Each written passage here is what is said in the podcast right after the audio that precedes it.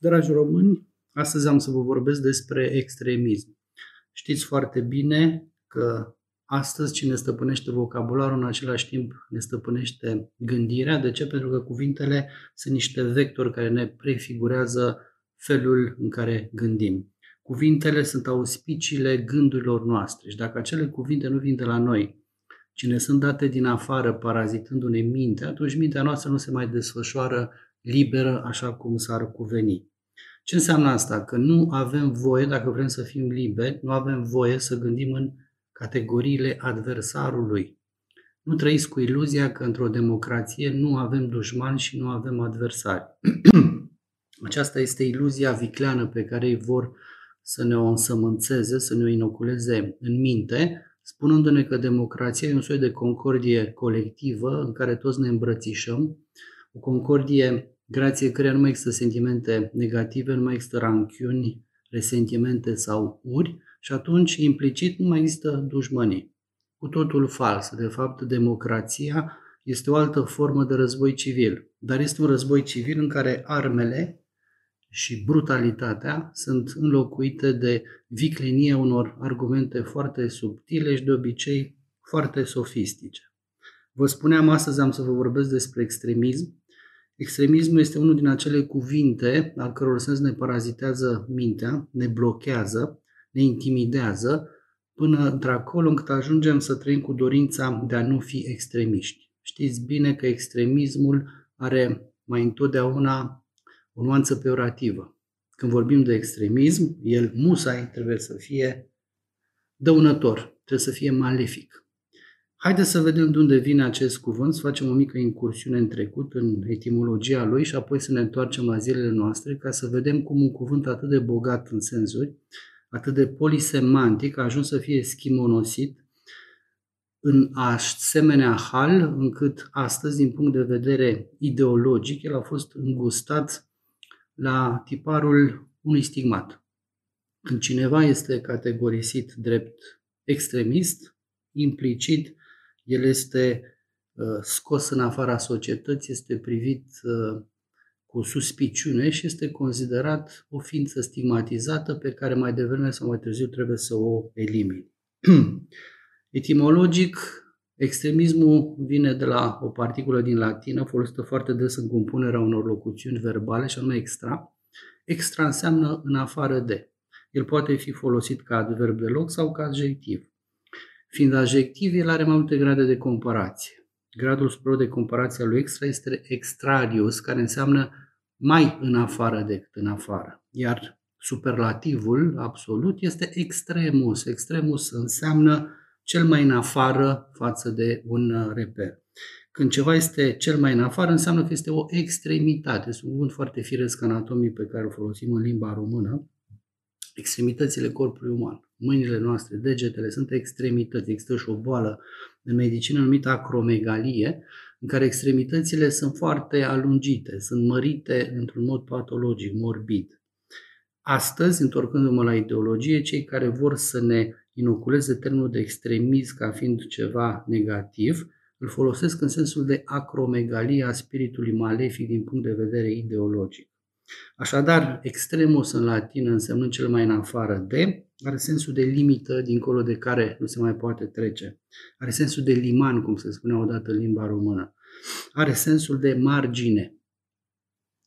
Venind spre ideologie, nu uitați că noi trăim într-o lume care este în mod fatal și în mod fericit dihotomică. Noi suntem împărțiți în două laturi, în funcție de un ax de simetrie. Gândiți-vă la trupul vostru. Trupul vostru anatomic are un ax de simetrie care pleacă din crește și ajunge până jos în pubis, până în simfiza pubiană și în funcție de acest ax de simetrie există o parte în stânga și o parte în dreapta. Majoritatea organelor noastre sunt pereche și sunt simetrice, dar nu toate. Și întotdeauna avem o stânga și o dreapta în funcție de acest act de simetrie. Dacă această imagine o aplicăm asupra spectrului politic, ne dăm seama că întotdeauna în spectrul politic există un mijloc, un centru și, într-o parte și într-alta, există o aripă dreaptă și o aripă stângă.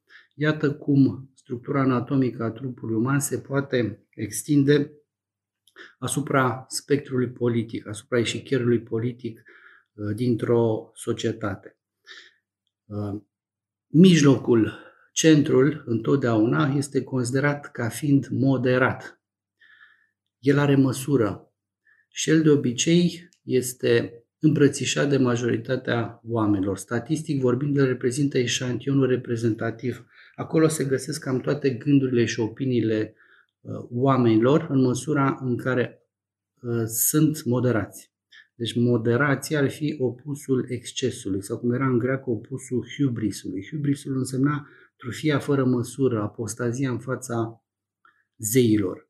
Ei, în cazul de față, apostazia ar consta într-o abatere de la centru, de la acest eșantion reprezentativ. Acest eșantion reprezentativ este alcătuit din opiniile curente pe care oamenii le împărtășesc de-a lungul vieții. Aceste opinii nu sunt niciodată rodul minților, al gândirilor, ci sunt rezultatul unor focare mediatice care, prin repetiție, reușesc să împlânte în mintea oamenilor niște idei și, în același timp, niște cuvinte, precum cuvântul de astăzi și anume uh, extremism. Acest eșantion reprezentativ, alcătuind centrul mentalității uh, unei comunități, este canonul, este tiparul împărtășit de toți. În clipa în care începi să te abați într-o parte sau în alta, în stânga sau în dreapta, față de acest canon dominant, față de această opinie care este întotdeauna împlântată, impusă de mass media și de politicieni, când te abați, săvârșești ceea ce se numește delictul de opinie și în felul acesta încep să fii într-o măsură mai mare sau mai mică extremist. A fi extremist înseamnă să te abazi de la canon și să te îndepărtezi de, de el pentru că împărtășești alte uh, idei. Uh, vă dădeam exemplu cu hubrisul grec, adică acea exagerare trufașă prin care mă lepă de opiniile semenilor mei și încep să gândesc altfel, mergând până acolo încât să vârșesc o uh, lez majestate față de, uh, de zei. Opusul hubrisului este ceea ce grecii numeau sofrosiune, care înseamnă buna chipzuință sau buna măsură. Opusul bunei chipzuințe este nesăbuința sau nechipzuința. Ei, implicit, un om care se abate de la canon, de la opinia dominantă dintr-o societate și începe să gândească altfel, săvârșește delictul de opinie și automat nu mai are măsură și începe într-o măsură sau într-o măsură mai mică sau mai mare să fie extremist. Iată de unde a început formarea, creșterea, uh, dezghiocarea acestui sens malefic al cuvântului extremist. Și cu toate acestea, Cuvântul extremist, alături de familia de cuvinte, are deseori un sens benefic, pe care, din păcate, schimonosirea ideologică uh, l-a îngropat undeva în uitare.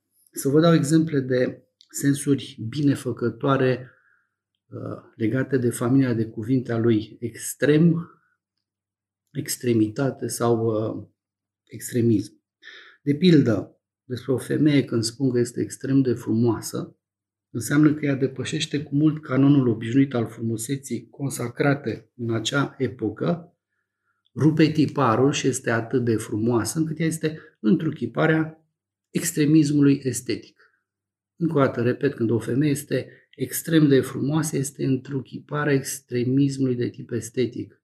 Extremismul acesta, fără doar și poate, este unul binefăcător pentru că mută ștacheta în privința criteriilor frumuseții feminine. Gândiți-vă la un geniu. Un geniu prin natura lui colosală care rupe tiparul și canonul epocii, în mod implicit este un extremist. El este întruchiparea extremismului de tip inteligent. Gândiți-vă la un monah, un monah cu vocație de sihastru, care trăiește asprimea vieții ascetice la limită, și care tinde spre sfințenie. Ei, un asemenea monah, în mod implicit, este întruchiparea extremismului de tip ascetic. Poți să spui despre el că este malefic, că este dăunător? Gândiți-vă la un erou, gândiți-vă la un partizan, dispus să moară luptând pentru cauza lui. El, tocmai pentru că rupe tiparul lașității și prudenței semnelor din jurul lui, este întruchiparea extremismului de tip luptător. Toate aceste exemple sunt exemple de extremism de tip binefăcător și benefic. De ce? Pentru că mută tiparul, mută eșalonul și mută criteriul de, de evaluare a forței umane, indiferent că este una morală, estetică, eroică, martirică, dacă vreți. Amintiți-vă de Justin Martirul și filozoful, un filozof din secolul II, care a fost martirizat pentru că adică a fost aruncat în groapa de lei de către împăratul roman de atunci pentru că se convertise la creștinism. Ultimele lui cuvinte au fost către împărat, spunându-i chiar dacă mă omori, nu poți să-mi faci nimic. Gândiți-vă, chiar dacă mă omor, nu poți să-mi faci nimic. De ce? Pentru că el credea în nemurirea sufletului. Ei, Justin Martirul și filozoful, rupând canonul, adică acel, acea opinie dominantă potrivit cărea odată mort, mort rămâi, este o întruchipare a extremismului de tip martiric. Iată exemple în care extremismul și oamenii care sunt extrem de înzestrați într-o anumită privință, nu numai că nu pot fi stigmatizați, dar din potrivă ei sunt cei grație cărora uh, omenirea a mers înainte. Spun a mers înainte și nu a progresat, pentru că știți prea bine, progresul atunci când este preschimbat într-un fetiș, devine ceva malefic, de unde și vorba celebră, drumul cel mai scurt spre dezastru este progresul. V-am dat până acum exemple de ce înseamnă a fi extremism în, în sens bun, geniu, femeia frumoasă, monahul, eroul, martirul. Și acum mă întorc la eșichierul ideologic, pentru că acolo trebuie să ne întoarcem, spunându-vă că toate sensurile de până acum pe care vi le-am dat, sens nobil al extremismului, au fost înlăturate și astăzi când vorbim despre extremism, nu avem în minte decât sensul acesta îngust, obtuz, schimonosit, unul ideologic care obligatoriu trebuie să fie malefic. Și atunci te întrebi, cine Dumnezeu a hotărât ca extremismul trebuie musai să fie malefic și dăunător? Cine dă verdictul? Unde este acea autoritate a cărei sentință nu poate fi tăgăduită de nimeni? Răspunsul este, întotdeauna într-o epocă va exista o pătură dominantă Pătura aceea dominată de obicei are în mână finanțele, implicit are pe politicieni, pentru că majoritatea politicienilor fiind arghirofili sunt ușor de corupt, implicit au în mână mass media și atunci prin aceste forțe pot împlânta un anumit uh, tipar uh, de gândire, tipar de la care dacă te abați, imediat ești stigmatizat ca fiind deviaționist, cum se spunea odată, sau eretic, adică te abați de la dogma cetățenită. În cazul nostru, dogma secularizată în cetățenită este această opinie dominantă introdusă de, să-i spunem, plutocrați. Plutocra- plutocrația înseamnă puterea banului. Nu trăiți cu iluzia că trăim într-o democrație în care poporul are puterea. Democrația este doar un paravan în spatele căruia se ascund forțe foarte puternice și, în genere, oamenii pe care îi vedeți ieșind în față sunt niște păpuși, niște marionete, nu ei hotărăsc, ei sunt doar niște purtători de cuvânt uh, substituibili și care sunt schimbați în clipa în care nu mai dau semnele de obediență pe care le așteaptă cei din spatele paravanului. Așadar, conotația negativă a termenului de extremist este una mediatică, pur subiectivă și a se impune printr-o repetiție și prin nimic altceva pentru că suntem ființe ciclice și supuse repetiției. Iar dacă un cuvânt, oricât de găunos ar fi, este repetat de zeci și de sute de ori, mintea omului fără discernământ se împlântă și ajunge să fie considerat uh, un cuvânt uh, cu sens adevărat, ba mai mult un cuvânt al cărui sens are acoperire în realitate. Extremismul în realitate nu există decât în măsura în care am noțiunea de extremism. Altfel, când privim în jur, putem găsi o puzdere de alte adjective prin care uh, descriem, să spunem, uh, evenimentele excesive, exacerbate, fără de măsură, dar nu trebuie neapărat cuvântul extremism.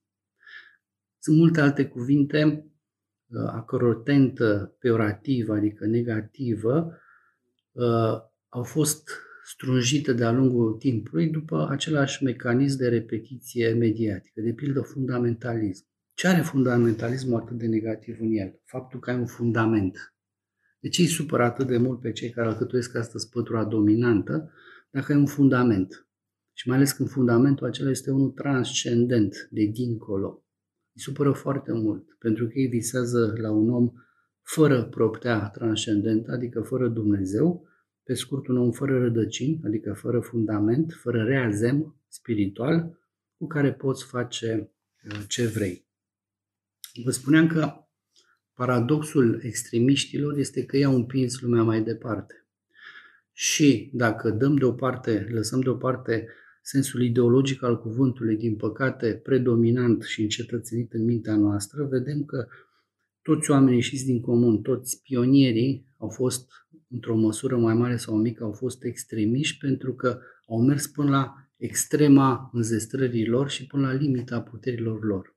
Cine nu-și depășește limitele și putințele lui, nu are cum să, să facă istorie și să împingă lucrurile pe un făgaș până atunci nebănuit.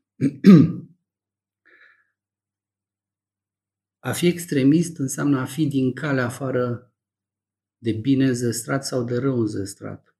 A fi extremist înseamnă să ai ceva cu asupra de măsură. A fi extremist înseamnă să depășești măsura. Deseori măsura aceasta poate avea o răburire benefică.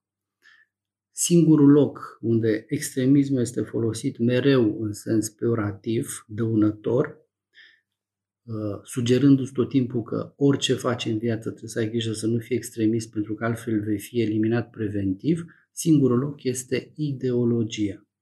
Ideologia este locul unde cele mai nobile cuvinte pot fi terfelite într-o formă cât se poate de ușoară și de lesnicioasă. Pentru că acolo intri în câmpul acesta atât de perfid și de mișcător, care este câmpul puterilor omenești. Și câtă vreme deasupra acestui câmp omenesc nu ai în minte un alt sceptru, și anume sceptrul elementului divin, atâta vreme poți cădea în extremismul malefic de tip ideologic. Când cineva îți spune ești extremist, gândiți-vă că el nu vrea altceva decât să vă intimideze. Și mă întorc la spectrul politic, la eșcherul politic. Un centru dominant, moderat, unde se strâng majoritatea oamenilor și două aripi, stânga-dreapta. N-are rost să le definesc acum că nu are asta importanță. Ce se întâmplă astăzi este foarte important. E că cei care în trecut erau extremiști, cum sunt de pildă socialiștii, socialiștii fiind astfel, astăzi foarte înrudiți cu liberalii, chiar dacă fățiși nu declară acest lucru, ei, foști extremiști, sunt cei care astăzi au uzurpat centru și astăzi pozează în moderați adică în uh, politicieni și în gânditori de centru, fie stânga, fie dreapta, dar de obicei sunt de centru stânga. Asta este uimitor ce s-a întâmplat astăzi, că tocmai extremiștii au preluat centru și în schimb pe cei care împărtășesc de pildă entități, valo, uh, credința în uh, entități organice, și aici vin partidele de dreapta, ele sunt categorisite și uh, catalogate drept fiind de extremă. Este ceea ce pățim noi, cei de la AUR, când suntem mereu catalogați drept extremiști. De ce? Pentru că ne abatem de la canonul valorilor europene de astăzi. Canonul valorilor europene de astăzi este canonul neomarxist al corectitudinii politice, care înseamnă educație sexuală prematură, înseamnă acest curent malefic LGBT, înseamnă tiparul lui cancel culture, de distrugere a tot ceea ce înseamnă ierarhie valorică occidentală, pe motiv că este expresia supremației rasei albe creștine. Și tot acest tipar neomarxist înseamnă identitatea de gen cu această balivernă uluitoare, cum că dacă te naști cu un sex, nu e musai să și mor cu el. Adică îl poți schimba de-a lungul vieții după cum îți dictează capriciu. Astea sunt noile valori europene pe care nu avem cum să le înghițim decât dacă suntem naivi, pasivi și lași și tocmai pentru că nu putem adera, nu putem suporta acest uh, canon uh, malefic, noi, de pildă aurul sau alte partide de dreapta, sunt imediat categorisite ca fiind extremiste. Extremistul astăzi este ereticul luptător care se opune distrugerii tradiției. Asta înseamnă astăzi să fii extremist. Vechi extremiști, adică extremiștii de stânga, bolșevicii și comuniștii, fie uh, au renunțat, fie au știut să, să-și uh, încropească o nouă identitate, intrând în pielea socialiștilor și a liberalilor. Actualii liberali de astăzi sunt nepoții și fiii foștilor bolșevici și comuniști. Ei niciodată nu vor fi catalogați drept extremiști, pentru că liberalismul ce poate fi mai încurajator și mai promițător în ziua de astăzi decât liberalismul, tocmai ei, liberalii, sunt cei care astăzi au terferit libertatea și ne-au luat toate drepturile în numele epidemiei COVID despre care n-are rost să vorbesc pentru că o știți prea bine. Potrivit acestei stigmatizări cu ajutorul cuvântului extremist, astăzi țăranii sunt extremiști pentru că nu acceptă directivele venite de la Bruxelles în privința felului în care trebuie să-și crească porcii și păsările în ograda lor. Preoții sunt extremiști pentru că nu acceptă represaliile subtile la care Biserica lui Hristos este supusă de atâtea decenii și, în general, un intelectual, dacă este conservator, reacționar și se opune aberațiilor venite pe linia birocrației de la Bruxelles, este imediat etichetat drept uh, extremist. Astăzi, dacă vii și spui că gripa aviară de acum 10 ani a fost o găselniță prin care Organizația Mondială a Sănătății a vrut să distrugă pepiniera de păsări a României, ești imediat categorisit drept extremist. Dacă vii și spui că pesta porcină a fost o altă diabolică invenție aceleași organizații pentru a distruge șeptelul de animale din România, ești catalogat drept extremist. Dacă vii și spui că epidemia de COVID este o cacealma uriașă de proporții planetare, urmărind colapsul economic al statelor occidentale, ești imediat categorisit drept uh, extremist. Iată uh, avatarurile prin care a trecut uh, cuvântul extremist.